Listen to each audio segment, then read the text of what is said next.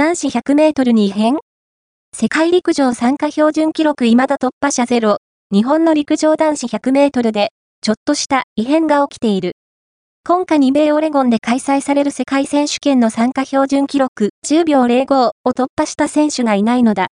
近年は、2016年リオデジャネイロ五輪400メートルリレーの銀メダル獲得や、複数選手の9秒台突入で話題に事書かなかった男子短距離陣だが、なぜ、今、花形種目で陰りが出ているのか。